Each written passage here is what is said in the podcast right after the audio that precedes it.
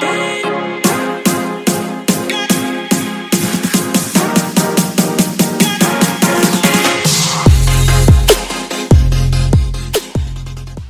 Hey there, friend. Welcome back to the SimpliDisciple podcast. I'm your host, Nathan Martinez. I'm so pumped that you get to be here today on the podcast because we're kicking off our new series. That's right. We're going to be launching a five part series answering the question, How do I disciple someone? And so excited for you to join us on the first episode of that five part series.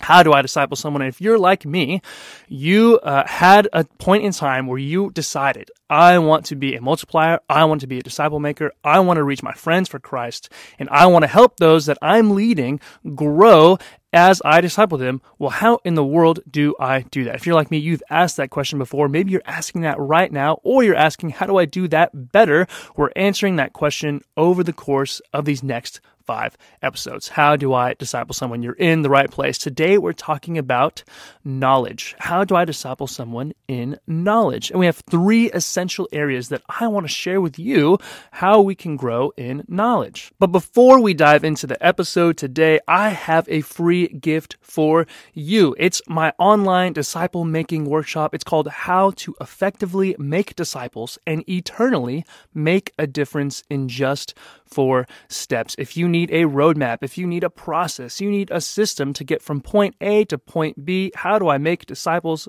effectively and eternally make a difference in the lives of those around me? This will answer that for you. I've put all of my best tips, my tools, and strategies all into this four part disciple making workshop, and it's for you free. Link below in the description. Go check that out. I promise you, it's going to give you some awesome, helpful insight into how you this week can get started making disciples. And if you already say, you know what, I'm raising my hand, Nathan, I'm a disciple maker, great. That's for you too, because you're going to get a lot out of that to help you on your journey wherever you are in making disciples. Go check that out. I encourage you. It's got some of my best stuff in there.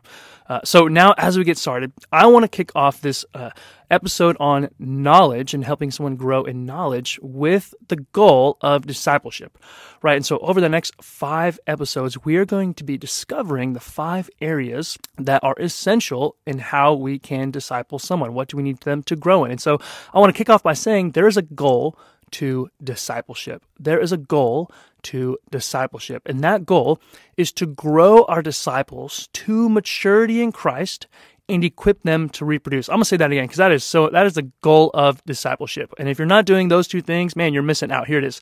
It's to grow our disciples to maturity in Christ and equip them to reproduce.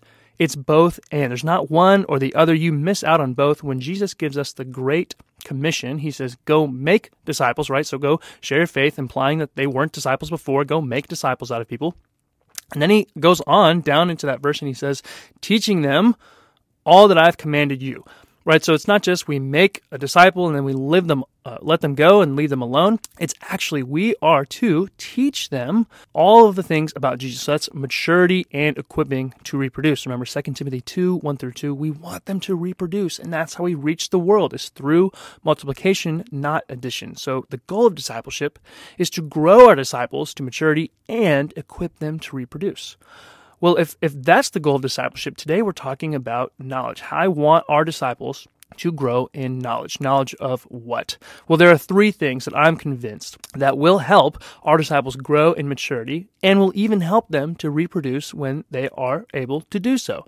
So the first one is God, the second one is self, and the third one is the world. So, when we talk about growing our disciples in maturity, I'm convinced they need to know these essential areas of knowledge, and that's knowledge of God, knowledge of self, and knowledge of world. So, the first one is knowledge of God. So, I think it's Hosea 6. In, the, in that uh, passage, there's a verse that says, Let us press on to know the Lord to know the Lord, right? We want to know God. This isn't just a let's know facts about God, but it's actually let's get to know a person, right? Uh, the person of God. So let's press on to know the Lord. So how do we do that? First and foremost, and most importantly, it's through the Bible. And so when I think of the Bible, I want to think not only do I know the Word of God, but do I know the God of the Word? Do you see the difference there? I don't want to just know the Word of God. I want to know the God of the Word. And so we do that by diving deeply into the Bible, reading uh, studying, meditating, memorizing God's word. And you get to help your disciples do that uh, by diving into the word with them. I just would encourage you now. If you want to know God, the way to do it is by reading his scripture and getting to know God's word. I think it was Billy Graham who said one day, one, that somebody one day is going to pick up the Bible, believe it, and put us all to shame, right? Do we really believe that the Bible is the living and active word of God? I hope so, uh, because only through that do we get to know uh, God so deeply and intimately, right? It's how he speaks to us. The other way we get to know God is through prayer. Right? I actually believe when we come before God in prayer, we have an understanding of who He is. Right? If we come before God in prayer, we're actually saying, I'm dependent on you. So we're saying, You, God, are independent. You are in control uh, over what's happening. You have a say in all of the world. It's your authority. Right, we get to know God through prayer, and He might even reveal things to us, especially if we've memorized Scripture or thought through things uh, in our worship times through prayer. He might reveal to us things about Himself. I also think that, man, if you are not going to church and sitting under biblical, gospel centered preaching, you are so missing out. Uh, and I think we get to know God more when we are surrounded by his people and community uh, expressing them uh, expressing themselves through the local body, but also when we sit under biblical, gospel centered preaching. And so, if you want to know God, go to church and sit under some preaching that is edifying and encouraging, and doesn't just point you to yourself, but points you to God through the Word, because that is where we find life. Uh, the other thing I think of too is let's let's read Christian books together, right? If you want to help them grow in knowledge, I think another helpful way is reading Christian books. Uh, now, whether uh, you're looking up David Platt, John Piper, Tim Keller, who's one of my favorites. Uh, those are awesome, great places to start. Uh, they may not be the Word of God, but they're going to point you to the Word of God. I hope so, right? And they're going to give you awesome insight into who God is by reading those books. I think that's really helpful. I also think it's helpful to study theology. Uh, I heard once that our theology should lead to doxology, right? So if we are studying theology, it should lead us to worship God because we understand Him better and deeper. And so I want to encourage you uh, study theology with your disciples. Uh, it doesn't have to be deep. Uh, do uh, Wayne Grudem's 21 Essentials of the Christian Faith, right? And that's a super easy, short read for you to know God better. And every time you go through that, read and pray and praise Him for what He reveals to you about Himself. And do that with your disciples. Uh, and, and I want to emphasize you do this with your disciples. So maybe you're holding each other accountable uh, to read a chapter a week of something, or you're memorizing a verse together, something along those lines. Or maybe you meet up and you actually dive into the Bible together and say, man, let's read a book uh, of the Bible over the course of this next six months. Uh, let's do a chapter a week and come together and talk about it. Man, what an awesome way to get to know God together. So I want you to develop our disciples in knowledge of God. Remember, we don't want to know simply the Word of God, we want to know the God of the Word. And so when you approach the Bible, approach it from that way and help your disciples understand that there's a God we get to know who is intimately involved in our lives. And that's through mainly his word. Okay, the second one, the second area of essential uh, knowledge that we can grow in and you can help your disciples grow in is self, right? So we want to help them understand how they're wired, their personality, their giftings. how have they been blessed by God in order to bless others, right? I remember hearing somebody say once, uh, we're blessed to be a blessing, right? So how has God blessed them with their talents, their time, their treasures, uh, relationships, whatever? Uh, and you get to help them understand how God has gifted them and wired them so that they can help others. Uh, right? And so I, I also want to remind you that we get to be a voice in their lives uh, to expose and observe sin right? So we are not perfect on this side of heaven, uh, right? And so we have to grow in a process called sanctification, uh, whereby the Spirit and the Word work in us to grow us into the likeness of Christ. And so, as somebody who is discipling somebody else, you might have an outside view of somebody's life to observe sin going on. And so, when you approach that person, you say, Man, I have observed a pattern in your life revealing, man, your anger is out of control or blah, blah, blah, right? You, you have seen something in their lives and you get to call it out and say, man, I'm, I'm reading God's word. I'm saying, man, this is a verse that applies to this. Let's talk about it, right? Let's, let's go deep and let's repent and confess together. And you get to remind them of the gospel. So you get to help them understand themselves. How are they wired? What's their personality? Maybe you do an Enneagram test. I don't know. You do something with them to help them see who God has made them to be, right? And and even talk about sin with them and to say, man, I get to be a helpful observer in your life to point you back to God's word and grow in maturity uh, and and put to death the old self, right, and put on the new self you get to see you get to help them see how they're wired and where god is at work in them and through them right? So the other cool thing i think we get to do is we get to encourage them and say man i have seen god at work in these ways in your life uh, and you get to say, man, I've seen God at work through you in these ways, with these people, with these examples. Uh, and you get to be an encouragement to them and say, man, God is at work in you. Here's what I've seen. God is at work through you. Here's what I've seen. And so we want to give them a knowledge of themselves. So maybe it's saying, man, I've noticed uh, that recently you are so extroverted and outgoing, it might be better for you to be a greeter at the church instead of somebody working behind the scenes in the tech side of, of things, right? And so you are helping them see who God has wired them to be so that they might bless others. So that's self. And the best way we do that is by asking really good questions.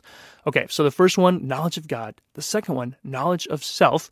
And the third one, knowledge of the world. We get to help them uh, see the world the way God sees it. So, how do they view the world? You get to help give them a biblical Christian worldview, and it, and it must be a biblical worldview. I think of, uh, I believe it was C.S. Lewis who had this analogy. He said when he became a Christian, it was like the sun came up and he could see everything for the first time. So the reality is, when Jesus has impacted you so much that you can't help but love him and love others the way he's uh, loved them, you also can't help but see the world the way that he sees the world. And so, whether that's the brokenness of sin, and and uh, I think of Matthew nine when Jesus uh, had compassion for the crowds because they were like sheep without a shepherd, right? That's seeing the world through a biblical lens. Uh, I, I think of stewardship, right? When we become a Christian, we see for the first time that nothing belongs to us. Everything belongs to God. And so, if that's true, if everything belongs to God, how do I handle my money? Right? Because it's not my money, it's His money. If that's true, uh, then God has placed me in the workplace I'm in for a reason. How do I steward that? See, essentially what we're doing is we're saying there is a God. And if this is true, how does that God want me to see the world? And you get to help your disciples understand that whether it's your kids, it's your marriage, it's your spouse, it's your workplace, your money, all of those things, God has a say in those things, maybe in His Word especially. And you get to understand, man, how do I view all of the things in the world? The way God sees them. And so you get to help your disciples grow in a biblical Christian worldview. And I think that is so essential in growing our disciples in a knowledge aspect. You want them to know how do I view the world now? How do I view my, myself, my money, my body, or even helping them understand that the world is a broken place uh, and there's such a thing as sin and the world has that impact uh, our society our communities individuals families? I mean there are so many things you can go off of in understanding how God wants us to view these things. And so, whether it's by reading God's Word and making observations, or by reading other books that explain God's Word and how you ought to live in light of what it says, man, you get to help your disciples grow in knowledge of the world. And so, those are the three essential areas I'm convinced we can help our disciples grow in. So, how do I disciple someone? Help them grow in knowledge. Knowledge of what? Knowledge of God, knowledge of self, and knowledge of world. So I, hope that's encouraging. I mean, just imagine, imagine if we helped our disciples grow. Imagine if there was an army of disciple makers who were equipped in knowing God, knowing themselves, and knowing the world. I mean, I think we could turn the entire world upside down if we had disciples who were committed to these three things. If we had disciple makers who desired to know God, know themselves, know the world, and help others know God, help others know themselves, and help others have a biblical world view. I mean, the world would be flipped upside down. I want you to join me in that. Join me in helping our disciples know these three things. And so that is part one of our five part series. How do we disciple someone? The first thing to disciple someone in is knowledge. And whether you're using God's word or outside books, you can help your disciples grow in knowledge. All right, so let me pray and we'll go on from here. Father, we thank you so much for your kindness. And allowing us to participate in your mission in the world.